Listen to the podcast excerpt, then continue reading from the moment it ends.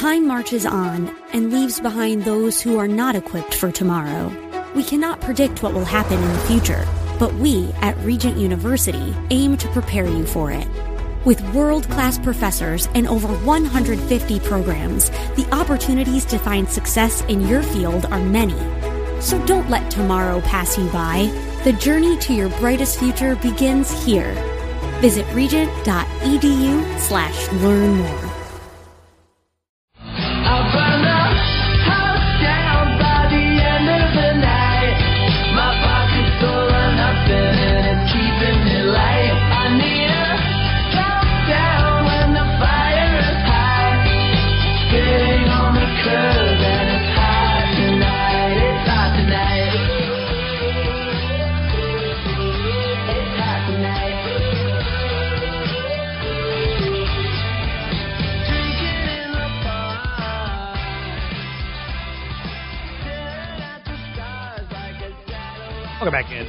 Your Money, show dedicated to getting your retirement. Sometimes by looking at business news headlines, sometimes by learning about investing and not being afraid of what's out there. Sometimes you know, learning what not to do with insurance products. Let's bring in Patrick O'Hare from Briefing.com, Chief Market Analyst, um, strategist also as well, I would imagine. Mr. O'Hare, how are you? Hey, Rob, I'm doing fine. Nice to talk to you again.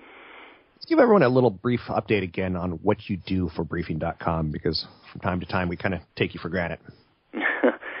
well, I do a, uh, a couple different things. Um, I, I work mostly from a, a top-down perspective, looking at things from a macro viewpoint. Uh, hence, I write a column known as the Big Picture.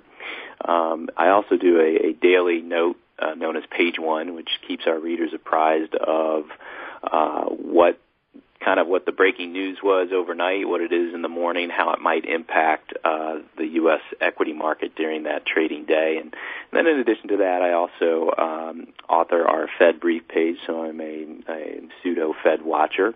Um, and I provide the uh, market view update on a quarterly basis. So I'm kind of looking at things from sort of that, uh, you know, uh, 20,000 foot view. Uh, don't get down a whole lot into individual stock um, picks, but uh, just simply try to keep our readers informed of these big picture topics that are uh, that are moving markets and industries. And giving compliments to you, but also I want to give compliments to one of your your coworkers, Robert Green. He does an article called "Ahead of the Curve," which is probably my second favorite behind your work of Page One um, ahead of the curve. It does some big picture cool stuff. Where, for instance, he recently penned an article on, uh, you know, Google's YouTube Music service, and uh, it's just fun reading because it's it's sometimes it's, it takes a look at the past, sometimes it takes a look at the future, and that's kind of what to me investing's all about, kind of getting it all tied together. So uh, if you ever get a chance to see Mr. Green in the hallways, just give him a tip of the hat for me. Oh, well, I will certainly do that. Now let him know that he's your second favorite author. With that said, uh, back to you because it's all about you, uh, Mr. O'Hare. Uh, today you talked a little bit about the markets. Um, yesterday I saw September 22 is like one of the worst days ever in the history of Wall Street. Like it's it starts bad things for whatever reason. It seems to be the day where things start falling apart. China stock market, uh, IPOs, you know, getting really hot. Russell 2000 really weak. Are we at the start of something bad right now?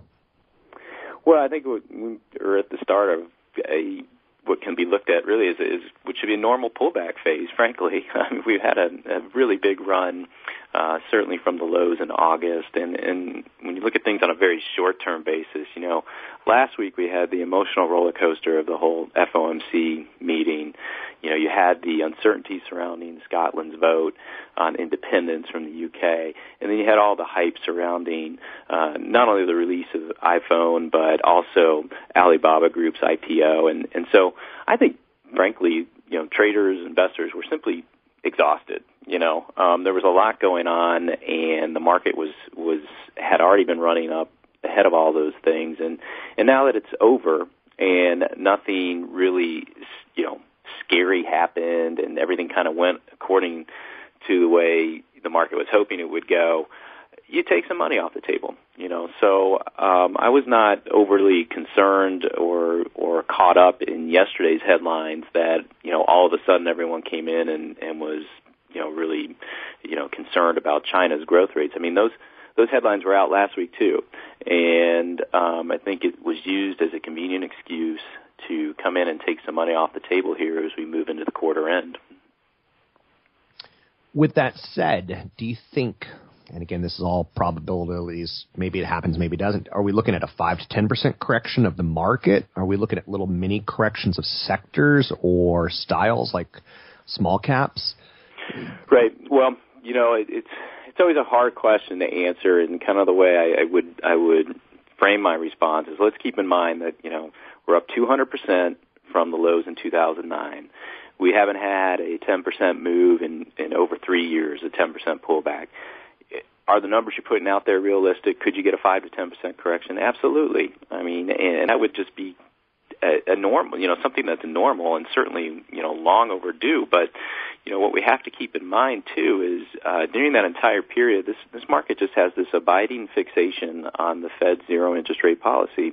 And what it was told last week, uh, once again, was that the Fed is not coming off that zero bound anytime soon. Uh, granted, the caveat was put out there that if things improved, you know, you know more than the Fed expects, you might see faster and higher rate increases than are currently projected by the market. But I think that's just the normal caveat. But um, that warning still didn't jive with the Fed's own economic projections, which included a downgrade to its GDP outlook for this year and, and next. Uh, and certainly it didn't uh, include any uh, big upticks in its outlook for inflation over the next few years either. So the market is still taking for granted. Um, I shouldn't say taking for granted. This market is just still basing its actions in large part off the idea that the Fed is going to stay stuck at this zero bound for a while, and so you will get these pullbacks. But at the same time, you're going to get that inclination to continue to buy on these dips because interest rates remain as low as they are, because inflation rates remain as low as they are, and because earnings continue to grow. So you'll get some worrisome sounding headlines from time to time, like the airstrikes against ISIS that we saw this morning, uh, that are going to uh, offer some uh, reasonable excuse to go ahead and, and take some profits off. But there's nothing that's been so debilitating yet that would change that underlying trend. We think where um, you know traders, fund managers, investors are going to continue to want to buy on these uh, these dips of you know whether they're two percent or five percent along the way speaking with Patrick O'Hare, Briefing.com's chief market analyst. Patrick, you spoke about the airstrikes on ISIS, and I'm going to be honest with you, and this is maybe feedback. I don't even care. I'm not even noticing it. I'm not reading about it. I'm not looking at it. I feel, you know, headline news overload. I'm is that a bad thing for the stock market that I'm I'm turning ahead to these kind of things? Well, as it relates to you know the whole ISIS situation, I, I think you know your view is, is shared by many others. And as a market analyst, what I can look at to kind of you know address that point are, are oil prices, right? I mean, oil prices are down one percent today after a headline that you know is that maybe a year or two ago might have led to a much different response as though in terms of how energy traders are looking at things. So what that suggests to me is that you know while the uh, ISIS situation is, is obviously a very bad political situation. The market is not overly fearful that it's going to have any uh, broader economic meaning um, in that it's going to lead to uh, a, a, an expansion of that uh, conflict in the Middle East that could, you know, uh, impede oil supplies and therefore drive up oil prices. That's the that's the thinking anyway. That's what you have to read into this drop in oil prices as as well. So, um, and it could also be you know partly a function of uh, people like you and me sitting there thinking that you know will this really actually accomplish the aim that it's you know that's being discussed.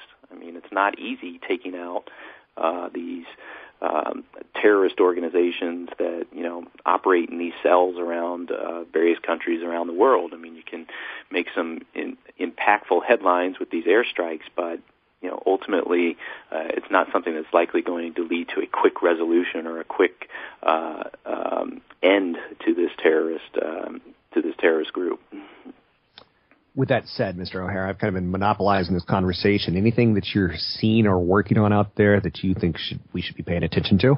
Any headlines? Anything?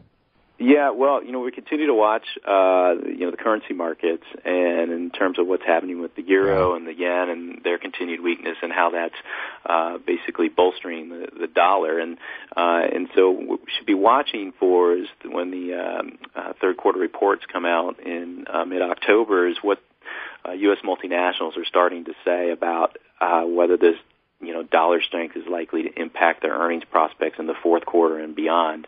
We think it will be a, a theme um, that we start hearing more about that as those reports come out. So uh, that remains interesting, especially because as the dollar continues to strengthen, it's also going to continue to weigh on dollar-based commodities, which should help you know keep inflation pressures in check. Which in turn, back to the point we talked about earlier, uh, may very well keep the Fed uh, stuck at that zero bound because it doesn't have to worry about inflation pressures uh, moving above the longer run target. With the higher dollar currency play, are you worried at all about big companies like Nike, Apple, ExxonMobil that get a lot of their you know revenue and profits from foreign markets?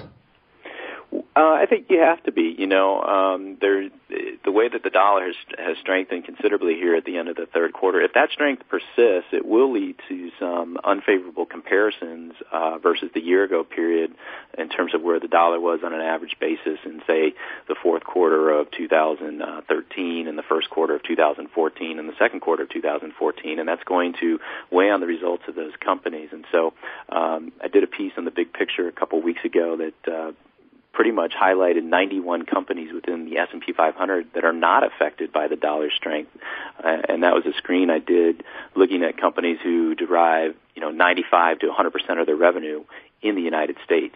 Um, what that suggests is that there's a good number of companies that are pretty uh, that are domiciled here and do all their business here for the most part, uh, but there's you know three quarters of the S&P 500 that rely on foreign operations for uh, for sales. Uh, so you can't uh, overlook the uh, continued strength in the dollar right now as it relates to the uh, earnings picture. Thanks very much. That's Patrick O'Hare, Chief Market Analyst, Briefing.com. Always an expert, always insightful. Briefing.com is one of the services that I use on a daily basis to get me up to speed with all things markets, international and domestic.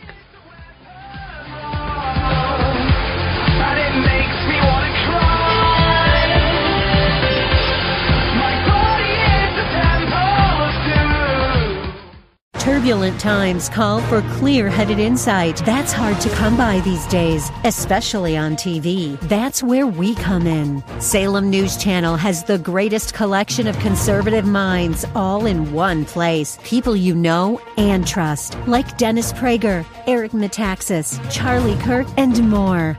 Unfiltered, unapologetic truth. Find what you're searching for at snc.tv and on Local Now, Channel 525.